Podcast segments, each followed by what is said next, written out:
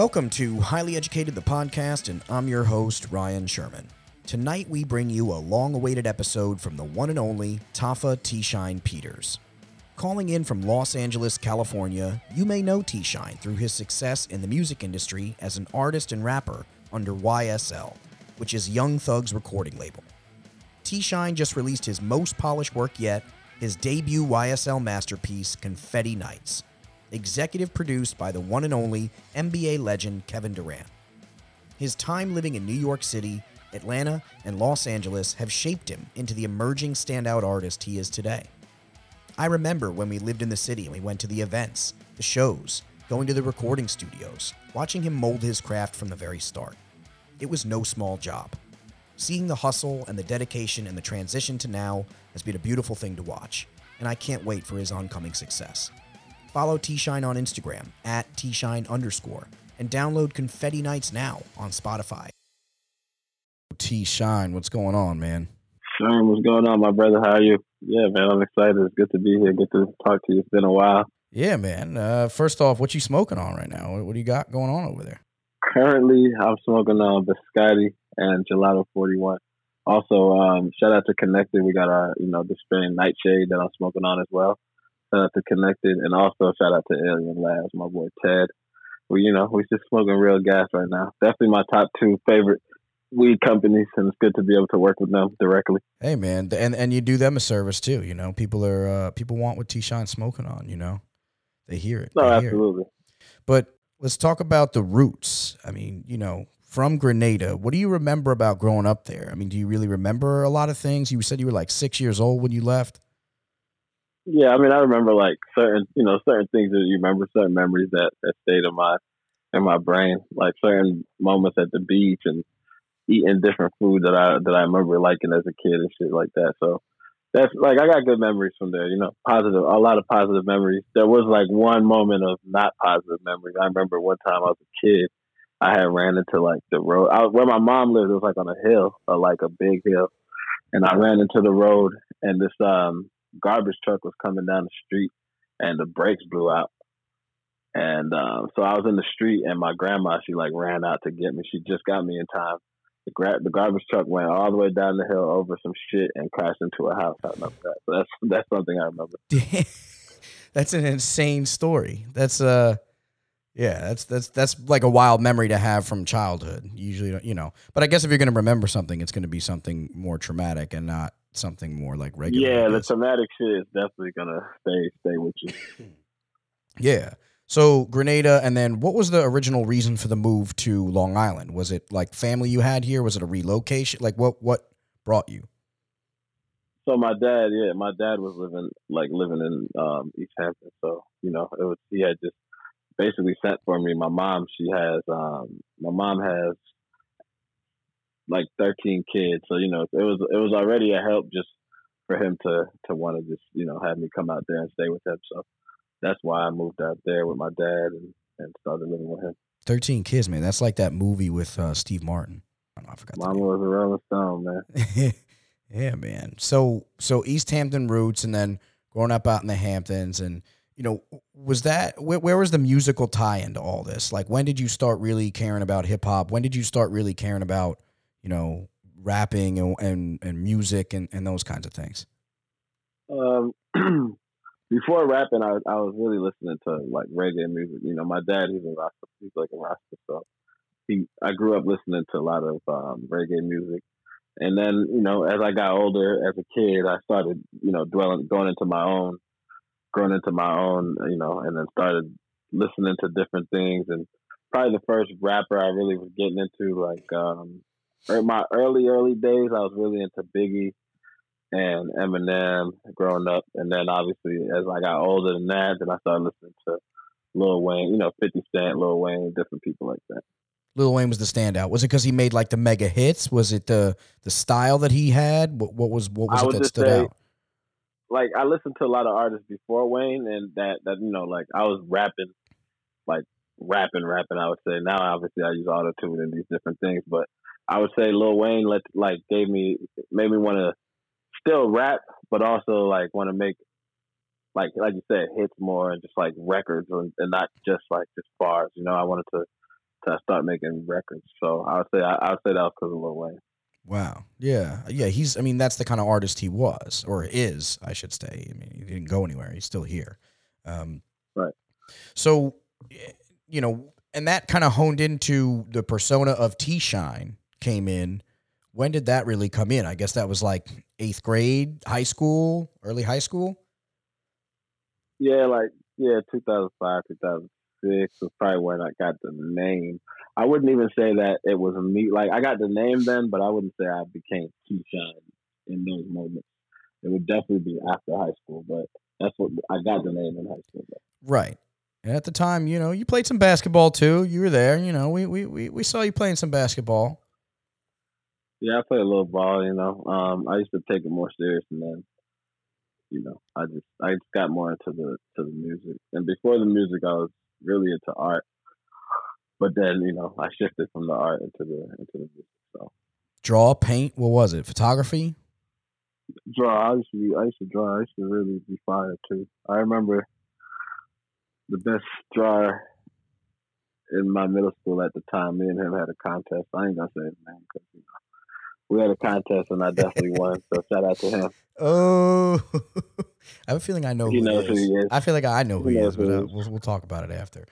But Yeah. all right, so so you know that that's the roots, that's the grow up, and then obviously moving to the to the later time there. I mean, going into the city is really what changed, right? I think that was the transition for you was working you know, building that Rolodex and, and meeting these people that were connected to all these scenes and hip hop and to all that kind of world, right? I mean, Yeah, I mean, when I moved into um, New York City, I just basically like just kind of tried to tap into the to the movement there, and you know, so I just started like messaging people, different artists on Facebook and stuff like that, and I started, you know, linking up with them, and I was always throwing parties since since like I even the college days and shit. I was throwing parties, so when I moved to New York City, it was the same. I was just throwing parties all the time, so you know, that became an easy way for me to link up with people, meet different people, and you know, just just let people know like I, I do music, and I'm just like you know I'm here. I'm trying to link up, trying to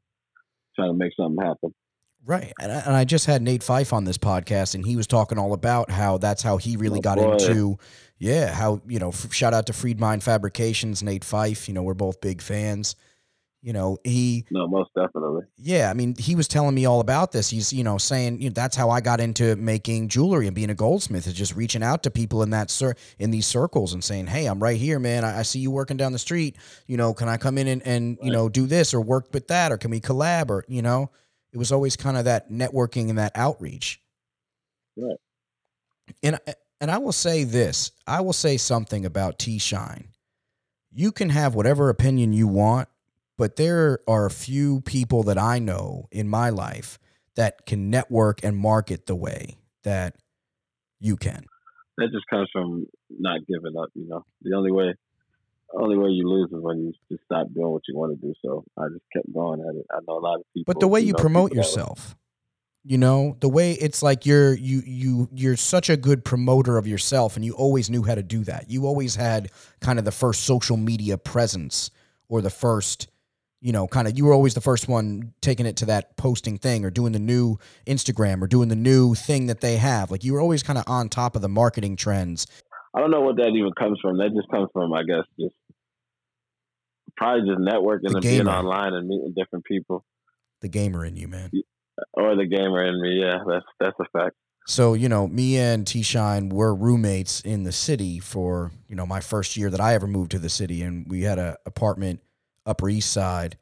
And uh, that was that was a brief stint we did there. And uh, you know, we threw some parties in there, the the swag shack, you know, shout out. But good good good memories in there. We played a lot of 2K, played a lot of, you know, played a lot of uh, video games, smoked a lot of weed, and uh, was incorporated in a lot of music. And I and I saw the kinds of people, you know, you were working with and bringing in artists and networking and you know, it was like every every day we'd have some other rapper in there. Every other, you know, every other day we'd have somebody in there recording something and you know, it was just a really cool experience to kind of be involved on the sidelines with that, especially because I'm not, you know, you know me. A, a brief stint as a rapper. I think you're the only person on earth that knows my brief stint as a rap artist. Uh, we're not, we're not going to talk about that. And you actually weren't bad. I'm not gonna lie. I was pretty, I was pretty shocked when I heard the song.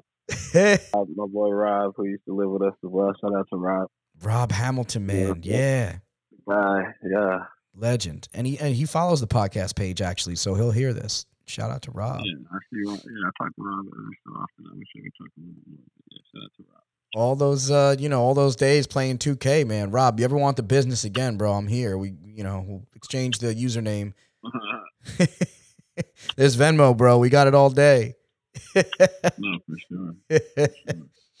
so so tying out of the city roots i mean watching you network and kind of dive into this obviously we we got to do some credit i mean you know there was a lot of circle there was a lot of people we had in that circle in the city that really kind of put some groundwork in right i mean you know you were working with perry on you were working with uh, sinatra who you know wound up working with a bunch of gr- amazing artists and and people and and these little circles that you kind of formulated Shout out my boy. Uh, definitely want to shout out my boy Sam Siegel, who's also part of that. Oh yeah, Sam Siegel. Yeah, I, I was actually just about to get to Sam and, and Ting and And Ting. and right Ting, and, and. Ting and you know all those guys and you know Shane and, and you know all those dudes and Louis and you know that were there from the square one. I mean, you know South by Southwest. We all went together that year. I mean, that was I, I think that that was that was such a good circle that we that we got placed in and, and that you got put in at the time and that you were making all these moves and, and that's what it really was is you making these moves for yourself. They weren't just happening. No, for sure. Definitely making the moves. And yeah, you can't wait on nothing to happen. Otherwise, it's just So so just to kind of uh, segue to the next location, really. So obviously in the city too, you really got involved with those guys in the Bronx, and shout out to to you know Burial Ground Records and yeah, NAZ, My bad. Jeff, Johnny. Shout out to everybody, man. The whole gang, BGI. You know what I'm saying? Prime, what up? yeah, you know I feel like those guys too. I mean, then bring in bring in the uh, production and and is that really kind of where you hone the skills to the engineering? Is really uh, accredited to them? Yeah, once once we because we started up a studio and first it was at the house and then we ended up getting another location. But that definitely made me want to just learn, you know, learn how to how to actually engineer.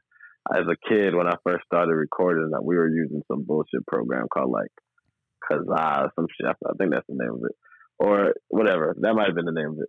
And you know, we used to. I remember we used to record a sock on the mic and shit. So I- you know, like I said, once we got into the into the actual studio, I had real equipment.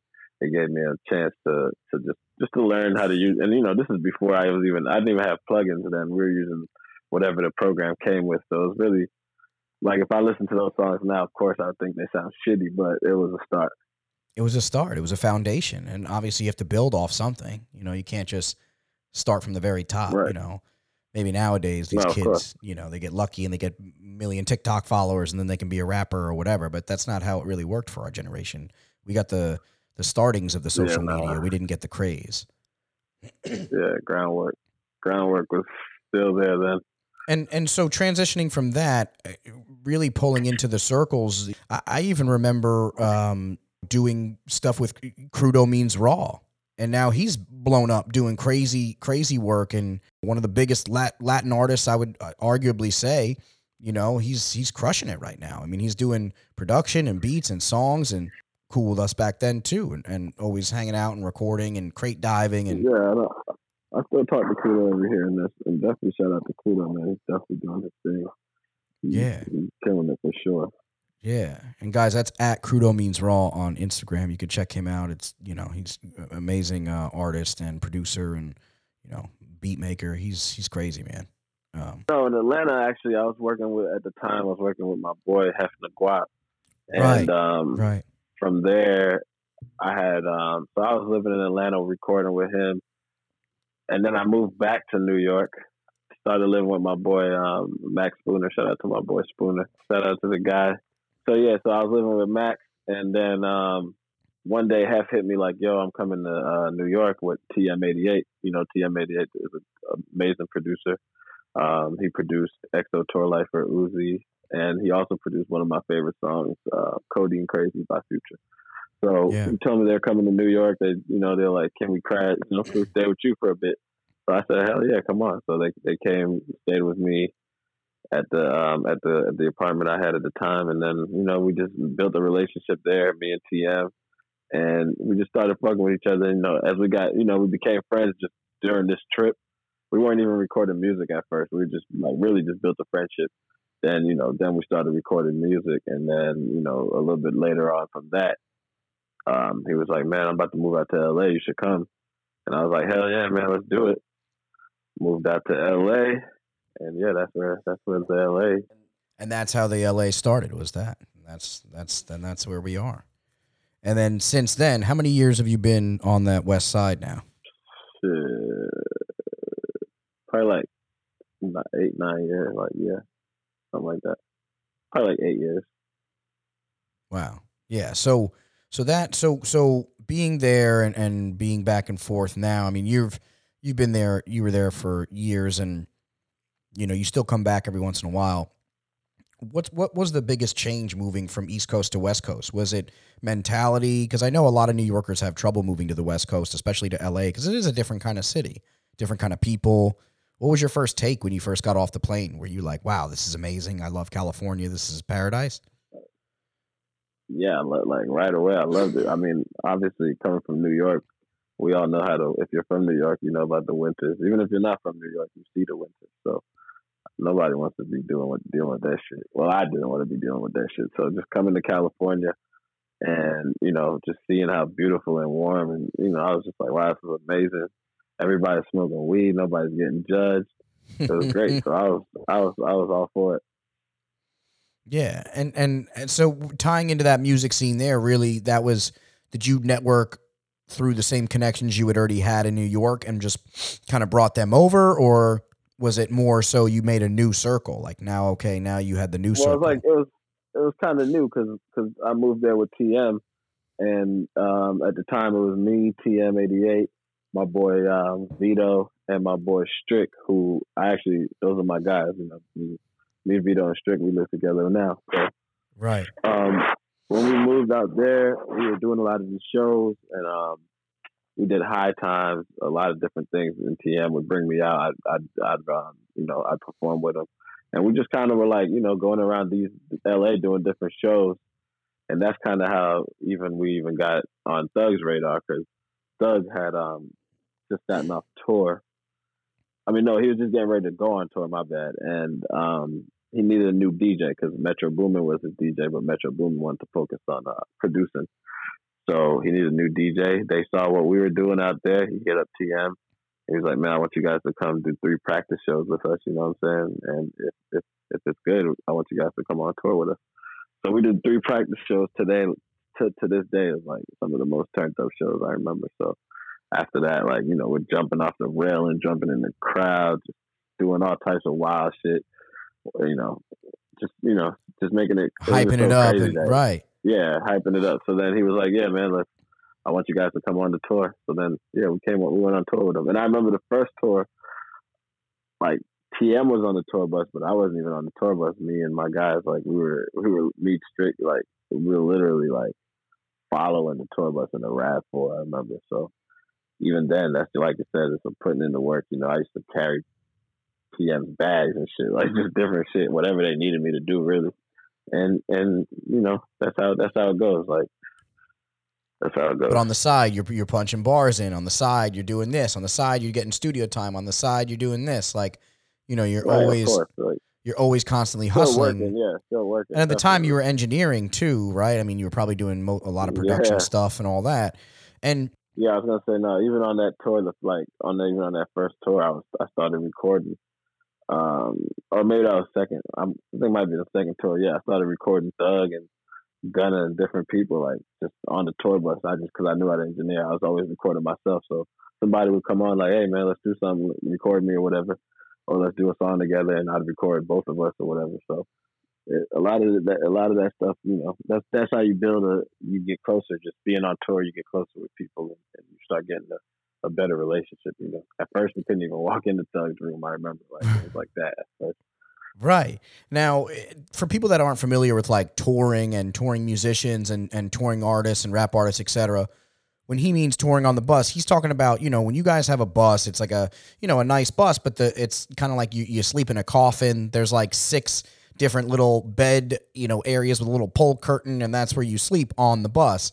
And some buses, you know, have 12 of these friggin' things inside of them. Um, some have five, you know, it all depends. So not everybody has room. So, you know, you're a guy following around the bus, and then you got to sleep at hotels or sleep wherever, sleep in the car, sleep wherever you got to do. And that's the hustle you put in. I mean, and that's, and that's, that's the grind. You know, that's the grit of, of this business that people need to know about. It's not all you know, oh, you get viral overnight and this is how it works. You know, you got to put in those nah, hours. Nah, definitely not. You got to put some work in for sure. And obviously, as time goes went on, obviously, like time goes on, relationships build. So then, of course, then the next tour, I'm on the tour bus. I have a bunk. Whatever, right. Whatever. But, you weren't you know, going to let yourself downgrade the next year and like not be a part of it. Like you, you had to make sure that you put yourself in a situation to be successful. No, for sure. And and what would you say? Was there a moment where you ever really doubted yourself in all this? Like where you where you look and you were like, man, I'm not. This rap shit's fucking too hard. Like one in a million makes it. This is bullshit. Yeah, I mean, of course, of course. I mean, like I said, I've been doing this shit for what, like ten now. I don't know, whatever it is, but like twelve yeah, I years, mean, right? Yeah, I mean, of course, you you get moments, you get moments of, of, of thoughts where you think like, man, I can't do this shit no more. If I just get a regular job, I could you know, I could have money all the time, even if it's not maybe the money you want. At least you know you could have money all the time. Because I'm not gonna lie, like there was lots of moments where I was broke, literally on my last. But you know, the whole thing is like I said, like I always say it, like you only you only fail when you give up. Because if you don't give up, then at least like you know, I'd rather die not like I'd rather die knowing I'm still I still was trying to do my thing rather than just give up and then you never you just you know you know you never know. We were joking on the podcast before. You miss 100% of the shots you don't take you know? You're the right. the Wayne Gretzky quote. It's like you know you you really do if you don't get out there for the opportunities and, and you miss those moments and, and you don't stay grinding and you doubt yourself that's when you start to lose it man. And, and it's so hard.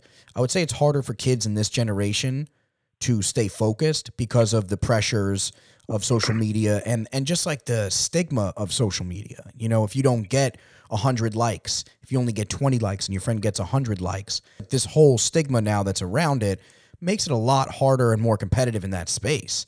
We we were kind of in that weird middle ground where we were kind of the experts in social media because we got a few years to experiment with it when it was still being like debugged and, and figured out.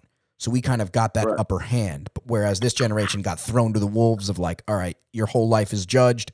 Everything is posted since you're a kid. You know, enjoy. it's weird to see the transition between the culture, those sort of things.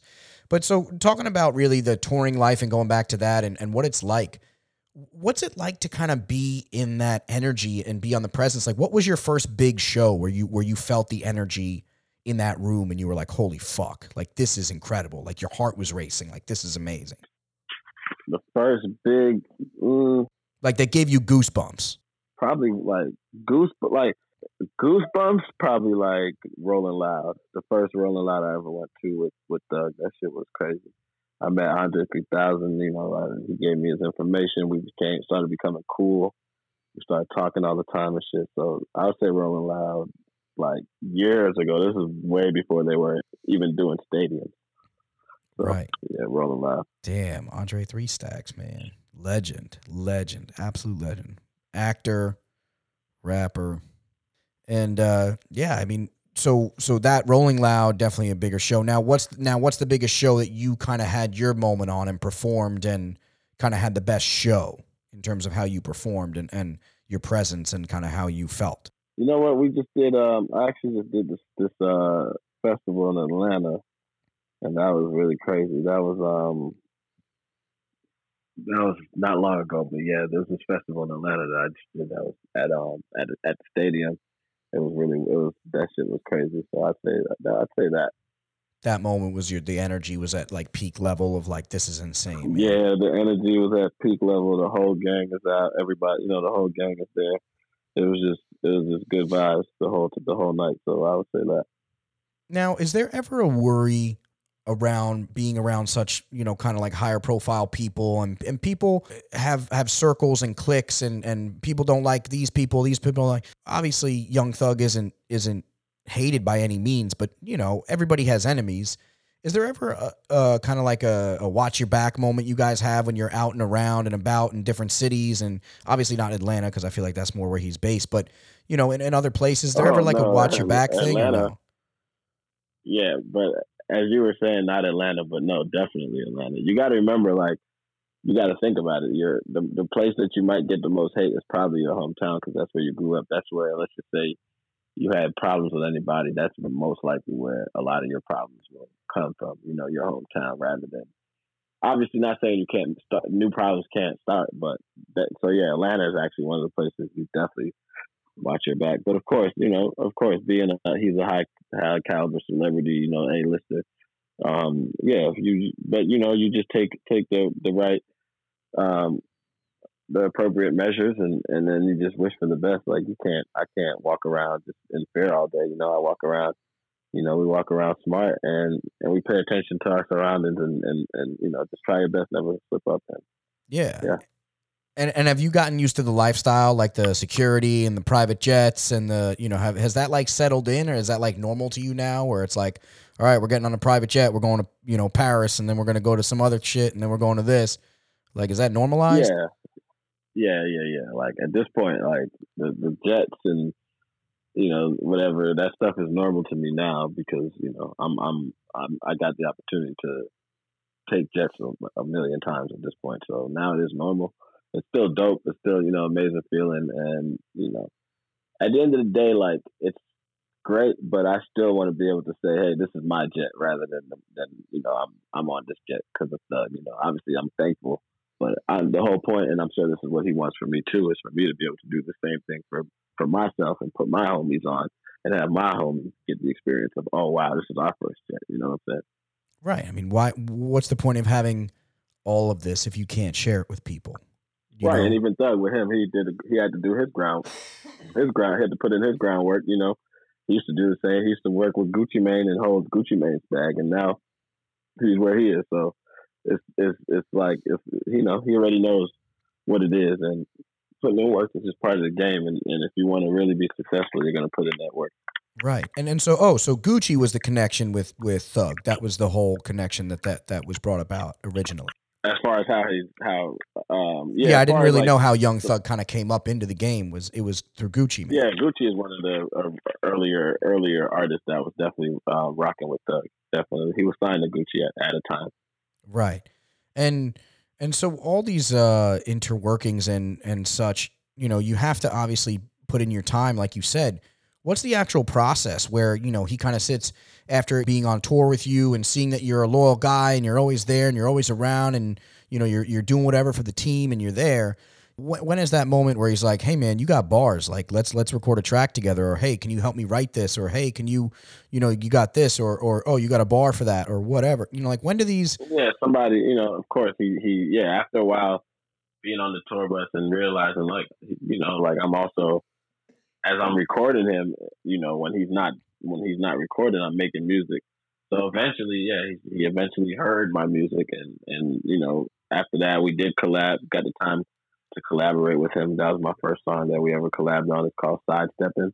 It was on my project. Um, Yeah, it's a hot beat. John Castelli. John Castelli engineered the whole project, and he also made that beat. So yeah, so of course that's that's you know I started doing that, and that was before I was even signed to him. I was signed to Empire at the time, but I remember getting that call from him saying he wants to sign me. I was actually out east in East Hampton at the time. I want to say And that I was called- somewhat around because I feel like you had mentioned that news. Yeah, he called me. I, yeah, you know what? I think I was at the tap. Like I think it was literally I was outside of like, the tab against the tavern. I think they changed the name now. Indian Wells Tavern, but Yeah, he was outside the tavern at the time, and um, yeah, he called me and he was like, "Man, I, I want you to sign." And I was like, "Shit, let's, you know, of course." I'm like, "Yeah, let's do it. This is family. This is not just signing to somebody. This is not just business. This is actually family. This is somebody I I actually grew with and built a real relationship with. It's not just on some like straight up business, like you know, shit. So I was like, let's do it. And um, I just had to get out of my Empire contract, so it took a little, you know, it took a little bit to just finish up my contract with Empire. And I, I have nothing bad to say about Empire either. Shout out to them. It was just time for me to, you know, move on and, and go do my thing right here with YSL, the yeah. family I built with YSL. Yeah. And and so that that's for YSL is Young Stoner Life. It's Young Thug's label, and I think it's at Young Stoner Life um, on Instagram. But you know, that's the YSL label. Uh, is that the umbrella that's for you know Strick and Gunna and all these guys that are a part of that label, right? Yeah. So Gunna, Strick, Lil Keed, obviously Thug. Um, we have several, several. You know, Duke. Right. Duke. Yeah, there's a lot of artists. artists. A lot of talented right. guys, man. A lot of good shit coming out. So much fun, Thug's album. Yeah, yeah, yeah, so, yeah. I mean, what an album, you know. But just just kind of hearing, you know, the, the the stories and the connections between, you know, hey, you can really put in the work and, and make these connections and network and, and be in these circles and kind of really get your way in there. And like you said, it was just all about being in the right place. And he heard your track and, and you knew and and that's how the connection started. And you know, when you when you uh, signed, was it like is it like a baseball contract where like you know in the MLB your rookie year and your your first two or three years like you're on a league minimum contract basically and then you know you get the signing bonus and the big offer after a couple years is that kind of how it works into hip hop or is it more so the other way you kind of work well, into it I mean there's similarities there's similarities like yeah, in your contract, um, depending on how many years you sign for, um, each album, your D, your the amount you get is more naturally because you know that's that's what it is. You're you're built. You're as the albums go up, you're growing up. You know, and on the expectation you sell more albums, of course. Right, right. But of course, if you become even bigger than what your deal is, then that's where renegotiation happens. You know, you're like, okay, well, I'm this big now, so you guys can't expect me to just accept this amount because I can go elsewhere. Well, it's a scary world in that sense, and I guess it's all about what kind of contract you sign. Because if you're sitting there and you're saying, okay, rap, you probably can't say, oh, I want to sign a 10 year contract because your value, your net worth, you know, your price today might not be the price tomorrow. Let's say you put out a, especially in this viral in, in internet and world that we live in these days one of your songs could go viral the next day. It's the hottest thing in the world, and all of a sudden you're number one on the charts. You're crushing it. You have a great year, and then the next year, hard to to chase that record. Yeah, right. So I think you know there it's a there's a different perspective in hip hop with with in terms of contracts. It's kind of more fluid. I feel like. I mean, it it depends. Like you said, it just depends on your contract. There's there's shitty contracts in hip hop, just like there's shitty contracts in in a damn right. you know right. a regular job. So right, you know you you have that's why lawyers are very important, and uh, you know that's why, of course, I'm lawyered up. I have a great lawyer. Shout out to my lawyer Josh. Um, so yeah, like you you got to just make sure you have a great lawyer that knows what he's talking about, and you know, and from there you you should be good. You should be good as long as you have somebody that also believes in you as well. You know, that's the main thing too. You don't want to just get somebody just because you want to make sure this person actually like understands what you have going on and really understands you and what you're trying to achieve. Yeah, uh, absolutely. And to, kind of fa- like a flashback to the roots. We grow up around these people and we witness this. Was there was there sort of this kind of invisible chip on your shoulder where you felt like, you know, I have to work as hard to get to their level one day because I, you know, I'm I'm sick of this. Like more so than a chip, it was more so inspiration for me right, driving around, you know, going to Montauk, seeing these huge houses, and just thinking, damn, like I want to be, I want to get a house like this. You know what I'm saying? Because it, it, can't. For me, it wasn't a chip on my shoulder. I can't be mad at nobody that's that's successful. You know, these these guys are the millionaires and all these things out there. For me, it was more so like, damn, I want to be like this. I want to be able to have a house like this. And and I remember just me and the homies, you know, um, just talking about these things and and just wanted to achieve it. You know, obviously now I'm able to live in, in a, a nice a nice place here in LA. I just moved from um, I was just living in Malibu in a nice house, and like the house I was living in is literally like a house that I would dream, you know, that I could live in, and and now I'm able to do these things. And I remember like even with my boy, shout out to my boy Alex Toussaint. You know, we used to always talk about this, me and me and Toussaint. Just being able to to see how, how far we came. You know, like him, I just went to his house in Jersey. He has an amazing house, big ass house, and you know, it's just seeing him do his thing and just remembering these moments of us talking, like you said, like, you know, well, you said this off, off, you know, combo when we talk about Rhode Island and shit, but yeah, just how we came from there, you know, New York, then went to Rhode Island, and now we're here. It's just it's, amazing. It's crazy so, how it all comes around, man. Yeah, and, right, and, right. And shout out to Alex, man, doing his thing over at Peloton, crushing it. You know, got his whole brand going on. He's, you know, he's just he's doing it Yeah. next level. You know, great, great. And and yeah, it's just like you said. I mean, it's kind of, you know, you you see it all come full circle, and and how do you keep pushing through the force? And like now that you're on this roll, do you feel like this is the T-Shyne snowball now? Like you're this is it. Like now you're rolling, the ball is rolling, and and there's full force behind you. Momentum is there. Yeah, I feel the snowball, but this shit rolling up the hill right now. You know, we're trying to get to the top of the hill, and it's rolling up the hill. So, and you know, a lot of people like you know from even from back home, they I know I go out eat sometimes, and it's like a different feel. I get treated a little different, and it's like to me, it's like, bro, I'm the same. Like we grew up together.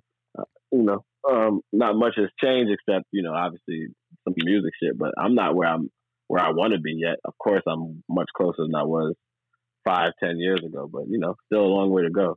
And even when you're at the at your peak, you might still feel like uh, you have a long way to go. You know, And and how important is it for you to kind of reinvent how your craft is? I mean, reinventing the style of which you rap. I mean, you've went through phases, I'm sure, over the last 10 years of a different style of how you've done it, and then you've switched a little bit and then switched to flow and then switched how you did things. You know, how did how Yeah, does that process kind of happen where you discover new flow and kind of discover those things?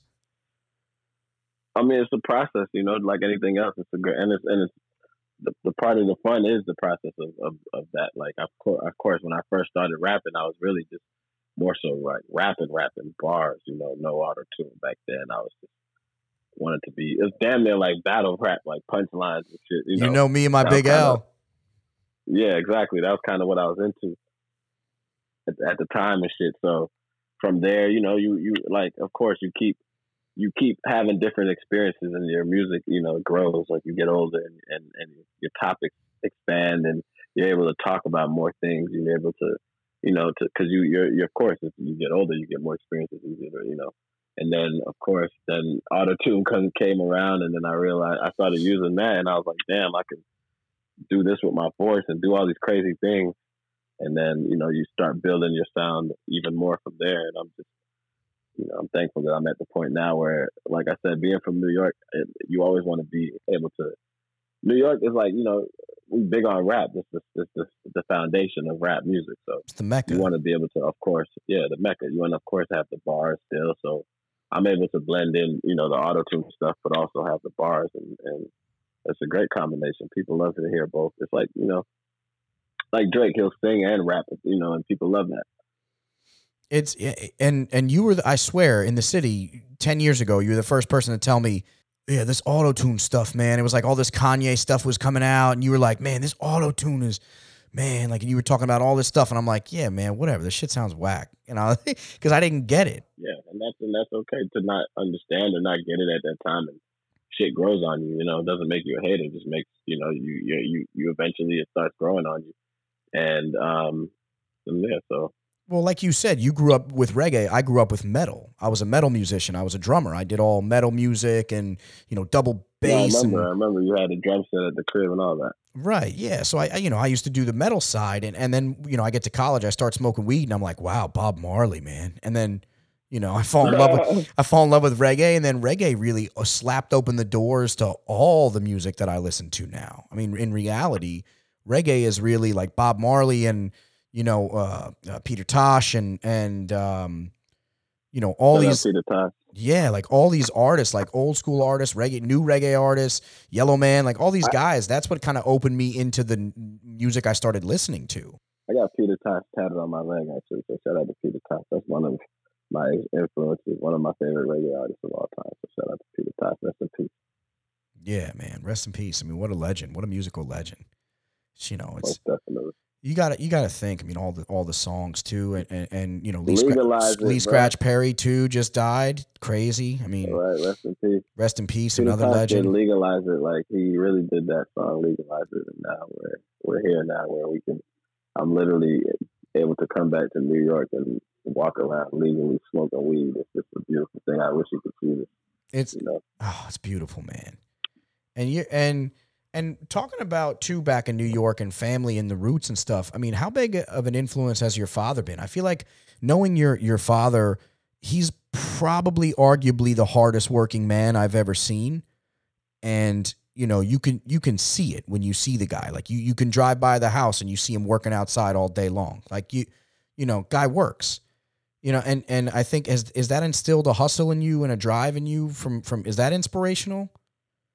Absolutely, man. You know, growing up, yeah, my dad he always provided, always, you know, you know, always just took care of me. So for me, it's just you know, like we never had money and none of that, and my whole my whole inspiration, my whole grind, my whole wanting to do this is definitely to be able to to give my dad, you know, the same thing he gave me, just that that love and, and be able to take care of like like I said, my dad, like we had no money growing up, but he still made, you know, he still made do. So for me, it's just like I need to just, you know, that's why I say like people like even when I go back home, they treat me like I made it already. I haven't made it yet, in my opinion. You know, I don't think I made it until I'm able to say, hey man, I just bought my dad this house and I just got him everything he needs. I'm able to take care of my whole family and and you know stuff like that. So still a long grind. Of course, I take care. I you know, of course, I do do things for my dad now that I wasn't able to be you know doing years ago. So I'm very thankful for that. But there's still a way to go. But shout out to my pops. You know, definitely held it down. Definitely. You're doing amazing right now in terms of numbers and just where what you're doing. Your Spotify, you know, you got like a half a million listeners or some shit a month. Like, what what are you doing? What do you got? Yeah, I got like close to five hundred thousand listeners a month. I actually had. Well, the way that works is kind of like you know, if you drop if you drop something, then your your listeners are going to go up because obviously you drop something. So I hadn't dropped anything in a while, but when after um, Slime Language two dropped, my my my monthly actually went up to about nine hundred thousand. Wow, so nine hundred thousand people listening to your track. Yeah, but I know for sure after I drop my album, we're gonna touch that million that I've been that I want to touch. So a million listeners in a month, man. That's insanity. I'm trying to get 500 to a thousand listeners a week on this thing, and you're getting a million a month. Hey man, it's a it's all a grind though. It's all a grind, and it's a podcast game. It's different. Um, it's different. And that's also it's just dope. It's really dope. You, you're that you already have that many listeners. To be honest, it's fire. Yeah, I mean, you know, we're getting there. We're growing this thing, and we're vamping up. Just like you know, like I said, we're we're in the grind stage. We're in that moment. But so right. Spotify, you're you know, so Spotify, you're crushing it. Now Apple Music and stuff. So how how do like the royalties work? Like, do you get paid? Is like per so- time it gets played, or is it like per thousand? Times it gets played, it's one dollar. Like, is there a, a scale to this? Yeah, so Spotify, Apple Music, Tidal, all that stuff it's different. Um, I think I think it's for Spotify. It might be every certain amount of um, of plays equals a certain amount of money. And so, I'm gonna I'm gonna ask the obvious question: Do you feel the amount is fair? I'm gonna assume no. No, definitely not. definitely not. But I mean, I, just, I don't know. I haven't really spoke to somebody who takes royalties from Spotify, so I don't really know how bad they screw you, like like other you know content no, no, sites or like other things. Screw you, but it's just the numbers. It's kind of crazy. Like, do you think in a different era, like era of CDs and, and cassettes and stuff, do you think you would have been totally screwed, or do you think you would have kept up with you know what kind of how you're at now in the pace? No, I think uh, if, if if if I was you said if I was getting like selling CDs and stuff.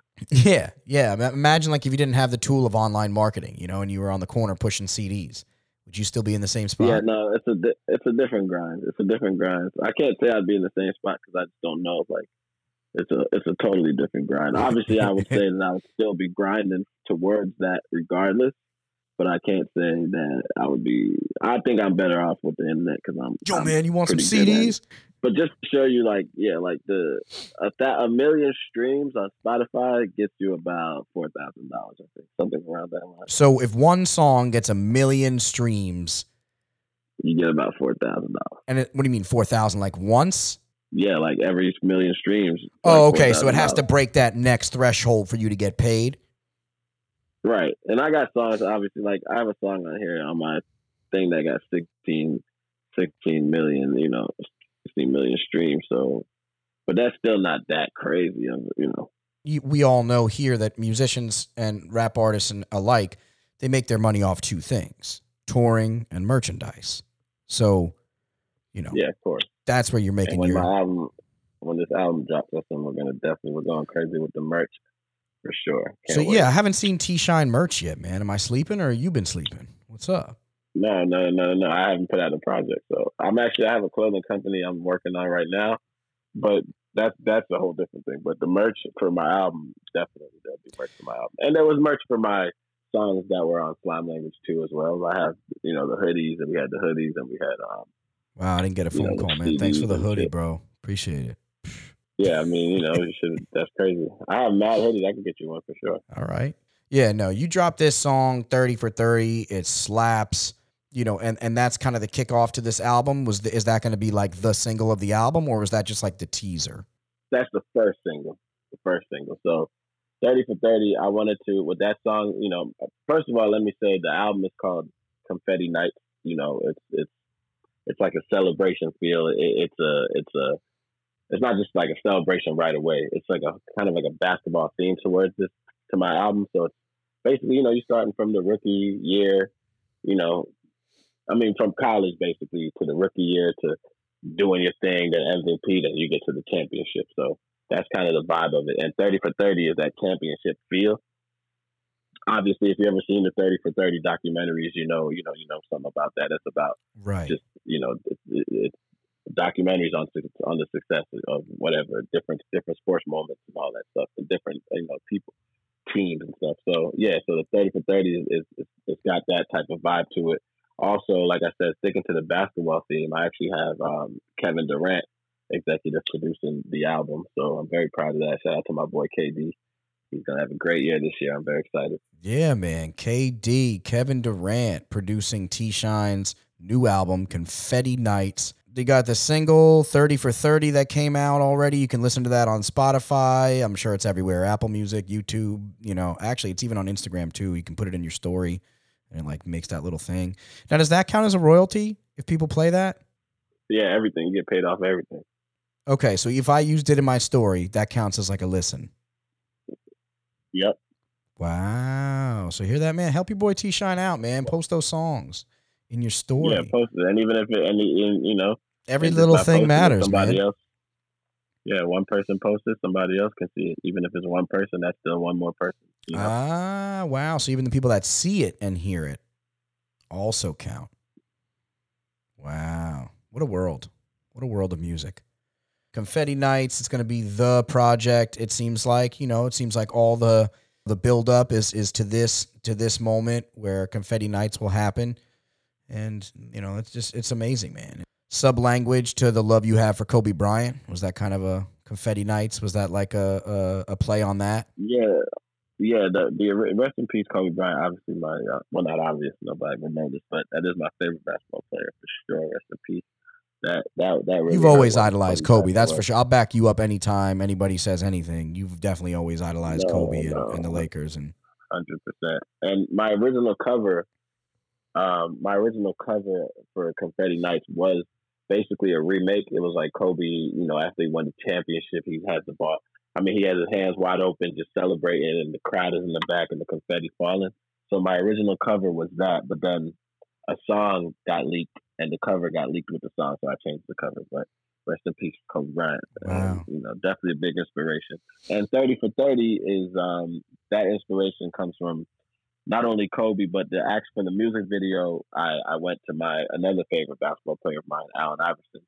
So I recreated a couple scenes from you know from Allen Iverson's career, like right. his practice scene. I recreated that, and um, his his scene where he shot the ball over Ty Lue and and then you know stepped yep. over him. I definitely recreated that as well in the video. So that was really dope to just get that opportunity to do that and and just you know just show how pay homage to to one of my favorite players. Yeah, I mean, what a um, force! AI in that time, he was a force, and he wasn't just a force. I think AI was important, or and and correct me if I'm wrong, but I think AI, more importantly, that he was this incredible force of a basketball player. Culturally, what he did for the game, I think was was above and beyond. I think that was like what really took AI over the top. Wasn't just that he was an incredible basketball player, it was that he was the first player to like rock his own style and not give a fuck about what you know he should be wearing to the games and what and this and that and he had his own flair and had his own way he carried himself and spoke and like he didn't let kind of the NBA dictate how he's going to live or or how he's going to act. I feel like he was the kind of tra- a trailblazer. Right. I mean, of course, he was. I mean, even on the court, he brought his style. I mean, he had the extra long shorts. You know, he wasn't wearing the shorts that he used to, that everybody else was wearing. He was wearing the extra long ones, and you know, the do rags and different things like that. Of course, Allen Iverson brought the style to the game, and also, you know, he had that that just that hip hop vibe vibe to him, even on the court. So, didn't he produce albums? Like, didn't he make rap albums? Uh, I know he's definitely tied into the rap world, but him himself. He was like in a music video, I think, right? Like he was in music videos. He was doing song. I think he like guested on some I songs. he made an album, but I don't think he actually dropped it. I think he worked on one, but never actually dropped it. But but definitely, of course, he's tied into music. And so, what was, what was it like to uh, just to bring this back real quick before we exit this podcast? You worked with Mac Miller on a on a song Laundromat, I think it was called. And obviously, I don't think it was an in studio thing, but the influence that he had, did he have a, an influence on you as well in terms of an artist, or was he just somebody you you saw that was crushing it that you wanted to collab with at the time? I just really, at the time, I, I really just, you know, was like, damn, this guy, he just got. I just like what he was doing, even at those, at back in the day when when Laundromat came out. You know, that was he grew as an artist from then, even to to obviously before he passed away, the, the type of music he was making. But I always thought Mac Miller was dope, and and you know, just I, am happy you brought up Mac because before he passed away, I got the chance to link up with him. I was on, we were on the tour with um, it was the Thug and J Cole tour, and backstage I saw him, you know, and, and we spoke about the song Laundromat. There was actually a crazy thing about that song um, that happened with it um, but we spoke about it. We laughed. You know, he gave me his number, and, and he was like, "You know what? Just text me. I'm gonna pull up on you at, at the studio." So, you know, later on, whatever a week, whatever it might have been later, I texted him like, "Come to." The, actually, it might have been a couple days later. Actually, texted him, "Come to the studio." He pulled up on me. You know, we, we kicked it. Did, you know, then I got him to him and Thug. They did some music together as well, and wow. um, and yeah, like right before he died, I remember he left the studio. He was like, um, "I'm gonna pull back up on you." He did come back. He did come back to the studio again, and then um, I remember after he left, he was like, "Yo, I'm gonna text you to, you know, to come to my studio." So he had texted me to come to the studio with him to come meet him over at the studio. I, I actually ended up not going. I, you know, I regret that I didn't go. And then like a day or two later, he passed away. So rest in peace, Mac. I'm just happy we got to you know link up Damn. before that and and I would say, you know, definitely had one of the last sessions with him. So rest in peace, Mac. Damn, Great man, that's Great crazy. Guy. I didn't know that. That's wild. Yeah. What a talented person. What he was doing to watch his career transition. We all knew Mac Miller is like this hokey jokey rapper in the Wiz Khalifa era that we were like, oh, you know, he's rapping about like, you know, skipping school and eating go-gurts and shit. Like, who's this kid? And then you watch his style over the years just transformed it like this beautiful butterfly. Like he just he just transformed his whole style and, and his production and everything he was doing was just so elevated and and the musical components he was putting in the singing the you know the the musicianship the the the horns the strings the quartets and stuff he was using in his songs he developed yeah, I mean, so much making, man even when he came to the studio he brought i remember he had like he was he made these beats too. He bought a little like basically a loop that he did and just started doing a whole song on it with him and Thug. And I mean that song is crazy. I hope one day it gets released. It was it's just it's just one of those records. You know, he they did about two three records that that one night. So you know, I hope one day those records do come out. But Mac Miller, man, goodness, what a talent, crazy talent. Rest in peace, um, Mac for sure. crazy man. I still listen. I bought all his vinyls you know, a little while back, and I'm and I'm listening to his vinyls and stuff, you know, on a weekly basis, and and just crazy, man. He he grows on you even more as he's gone. It's it's nuts. And and is it is it bizarre to kind of step step back and think about kind of where you started, and and, and okay, you started literally recording with a sock. I remember the setup you first showed me. It was like literally a sock on a mic with the egg crate like the yellow egg crate in that room you had with literally just a bed in it with like no coffee table, no nightstand, nothing. So you you go from that and you go you know, you start sc- slow and you, okay, Smoke DZA was a feature on one of your early tracks. And then, okay, then you got Mac Miller on one of your early tracks. And then, okay, then you got this guy and this guy. And now it's where you are now. I mean, is, is it a bizarre thing to kind of look back on it? Is it something you reflect on often or you really, you're kind of in high speed so you don't think about it? Yeah, it's crazy though. So I actually was just in New York and um, I ran into the producer of that song, Laundromat, uh, Cardo. Shout out to Cardo. Um, so we linked up, and we we that was another moment we got to share another funny story about that song. Like I was saying, the same thing with Mac Miller, and um, you know it was dope to, to link with Cardo, and now we're gonna start working on some stuff. So it came full circle, you know. It's, it's randomly crazy. running into him at the store. It's crazy how those little moves come full circle. You know all the connections and everything. Now, who are some artists you're really looking forward to to collabing with in the future? Like, who's somebody you really want to work with bad, and and you might, you know, you, you want to try to get there? Um, someone that I haven't worked with that I would like to work with. Uh, I'd actually really like to work with Adele. You'd like to work with Adele? Yeah. Like, Wow. really. Wow, Adele. That's surprise. I mean, that's just kind of a curveball. Now, I love Adele. She's about to drop an album, I think. Yeah, It's called Thirty. I love Adele. She's amazing. yeah, no, I mean, I, I think everybody loves Adele. I, am just surprised that that was the the first artist you chose, as opposed to some you know higher, you know, bigger rapper or something like that. I would have thought you were going to say like Action Bronson or like I don't know, Kanye or you know whoever. But all right, so aside from that, uh, Confetti Nights dropping. If I could tell you to predict what year will T-Shyne win his first Grammy, what year are you going to win that Grammy in? Well, you know, hopefully, hopefully they they, they change the, the voting system, how that shit's set up over at the Grammys. But uh, but besides that, I would say, uh, what are we, twenty twenty one? So yeah, hopefully they, the next Grammy comes within you know a year or two. I, I'm, I'm, I, would, I would expect I would expect it to be in in a year or two. Wow. Obviously, to me, the music I make now is definitely Grammy. Like my album, uh, if I was a huge artist, this would easily be Grammy Grammy worthy. But you know, of course, it's all it's all a grind. So yeah, I think give me a year or two more, and then you should be definitely hearing about All that, that. Grammy win. I like that prediction, man. That's that's what I like to hear. One or two years. I like the confidence. That's that's what I like. I, I believe in it, man. I truly do. I believe in it. I've always believed because I've seen your hustle from square one, and I think it's important for other people to hear your story and to hear that inspiration and to hear kind of what keeps you going and, and what's brought you to this point because you know it really is a really cool story and i think you know more people need to kind of feel inspired by that No, definitely, definitely. Yeah, man. But I guess we're uh, we're out of here for the night. We're gonna call it a a, a, a show. But uh, I really appreciate you coming on, man. It's always love, and you know we'll have to link up the next time you're out here and out east, and you know go back a long way, and and uh, it'd be nice to reconnect and uh, you know smoke one down, of course. All right, and shout out to all my homies from out east. You know, my boy Eric Fraser, Jerome, Tucson. You know, my boy John Moore, Naldo. Shout out to the gang, man. You know what I'm saying? Everybody that I really fuck with out there. Yeah, man. Shout out to all the homies. Everybody knows who they are. You know, we're gonna get uh, T Right, Shine in the course, there's many studio. More people. Oh yeah, and we're gonna get you in the studio here physically as well, uh, not just for the phone interview. Next time you're around, we'll, we'll make that happen too as well. All right, T-Shyne, man, always a pleasure, and uh, good luck, and uh, you know, wish you all the best, of course.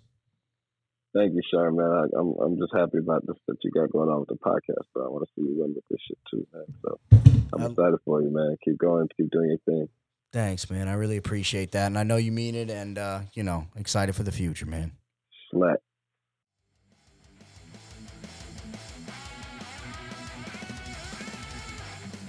This podcast is brought to you by Bread Meat Skateboards.